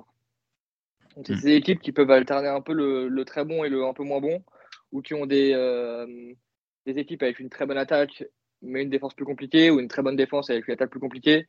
C'est un peu ces équipes qui, d'un match à l'autre, vont nous montrer euh, beaucoup d'espoir et beaucoup moins de l'autre. Mm. Ou aussi, bah, pour, pour, moi, le, les Munich Ravens qui sont une énorme surprise de ce, de ce début de saison. Ouais, ouais. Et euh, qui, je pense que, je parle pour moi, mais je pense aussi parler pour toi, qu'on a hâte de voir ça contre des grosses équipes, dont la semaine prochaine déjà. Ouais, parce que du coup, effectivement, ils ont perdu leur, euh, ils ont perdu leur premier match. Euh, ils ont perdu leur premier match contre le Tyrol. Euh, mais, mais ça reste solide. Ils sont à 2-1. Comme tu disais, un Jeffries, ça aussi, ça peut être le QB surprise de l'année. Et comme on disait que les Panthers pouvaient être sur la pente ascendante potentiellement ascenseur tiers 1, ben les Ravens, ça peut être ascenseur vers tiers 2, très facilement. En sachant que dans ce tiers, il y a quand même les Hamburg Sea Devils qui sont, bah, encore une fois, deux fois, deux fois finalistes de l'ELF et qui ont Pareil, ils ont un roster qui est très solide. Et eux, à l'inverse de pas mal d'équipes, ils ont des joueurs qui reviennent de blessures. Donc, ils ont un effectif qui est un peu, qui a a de l'apport et non pas des, des, soustractions. Donc, euh, voilà, il faut toujours compter dessus. Et après, bah, tu as le Berlin Thunder qui a une défense de fou et les Barcelona Dragons qui ont une très bonne attaque. Donc, voilà, c'est pour ça que ces équipes sont, sont un peu là. Euh, ensuite, euh, on a le tiers 4. C'est le tiers des équipes qui, en général, ont une victoire, Guillaume. C'est Ouais, c'est ça. Donc on, a, on retrouve bah, du coup les Paris Mousquetaires, les Cologne Centurion, les Milano Siemens et euh, les Kings de Leipzig. Les Leipzig qui a deux victoires, hein, mais pour moi ça reste trop pauvre parce que si je dis pas de bêtises, les deux victoires qu'ils ont, c'est Fervar et Prague. Ils ont commencé vraiment la saison par les deux, deux des trois pires équipes du championnat et quand ils ont dû jouer du niveau en face, ils se sont fait éclater. Donc pour moi, c'est pour ça qu'ils ont cette place-là malgré les deux victoires. Et ensuite, ben, les trois autres équipes, c'est des équipes qui sont, ben, comme ce qu'on dit sur Paris, c'est des équipes qui ont du mal à jouer, euh, enfin, qui n'arrivent pas, du coup, c'est pas qui ont du mal, c'est qui ne sont pas capables de jouer un match complet. Et donc, forcément, ils vont avoir des, cartons, voire des mi-temps, où ils vont disparaître et ils vont perdre des matchs à cause de ça. Et ensuite, euh, ben, on finit avec, euh, ben, avec les trois équipes dont vous avez malheureusement l'habitude qu'on vous parle en, pas en très très bons termes. Ben, c'est les Fehervar Runners, l'équipe l'équipe hongroise, le Helvetic, les Helvetic Guards, l'équipe suisse, et les Prague Lions, l'équipe tchèque, qui sont donc trois nouvelles équipes toujours à la recherche de leur première victoire et euh, qui malheureusement pour eux, euh, que je ne vous dise point de bêtises. Alors il y en a au moins une, voire deux qui devraient avoir une victoire parce que les, les Lions et les voilà, sont dans la même division, donc ils devraient jouer deux fois. Par contre, les Helvetic Guards, leur saison s'annonce euh, d'une complexité malheureusement redoutable. Donc voilà, donc on, est, on a fait un peu le tour de cette semaine 4. On a, on a pas mal débattu parce que bah parce qu'il y a de plus en plus de choses à débattre au final. Il y avait pas, il y a pas mal de blessures qui arrivent. Il y a, il y a, il y a des, il y a des trends qu'on commence à voir apparaître. Donc voilà, il y a, tout ça qu'on essaye de, qu'on essaye de discuter, qu'on essaye de d'approfondir. Et d'ailleurs, j'y pense. Euh, si jamais vous avez envie de nous poser des questions sur le LF, euh, n'hésitez pas à nous, à nous joindre en DM sur les réseaux sociaux. On répondra. Euh, on vous répondra potentiellement en privé ou si jamais il y a des questions qu'on trouve intéressantes pour tout le monde, on essaiera de les, on essaiera d'y répondre un peu dans le podcast, de faire une sorte de, mailbag où on répond à vos questions si vous avez envie. Donc surtout n'hésitez pas à, nous contacter pour ça. On est, vous le savez, pareil pour le CFB, on est, on est là pour répondre à vos questions et c'est toujours un grand plaisir de, d'échanger avec vous. Euh, Guillaume, euh, saison euh, personnelle finie pour toi? Ah, vacances. Enfin les vacances. Donc, donc, je te souhaite des bonnes vacances. Tu travailles samedi? Ouais. Eh ben, on, se croise samedi à Jambouin alors. Exactement. et, je, on je, collerai l'oreille au mur pour essayer d'entendre euh, le score. C'est ça. Et on, et on espère vous, vous retrouver aussi à Jambouin, ceux qui peuvent. C'est, on, espère, on espère un bon match de la part des Mousquetaires contre, contre les, les Hambourg et Devils. On vous remercie de continuer à nous suivre. On vous souhaite une très bonne fin de semaine, une très bonne semaine. Et on se retrouve la semaine prochaine. Au revoir tout le monde. Ciao.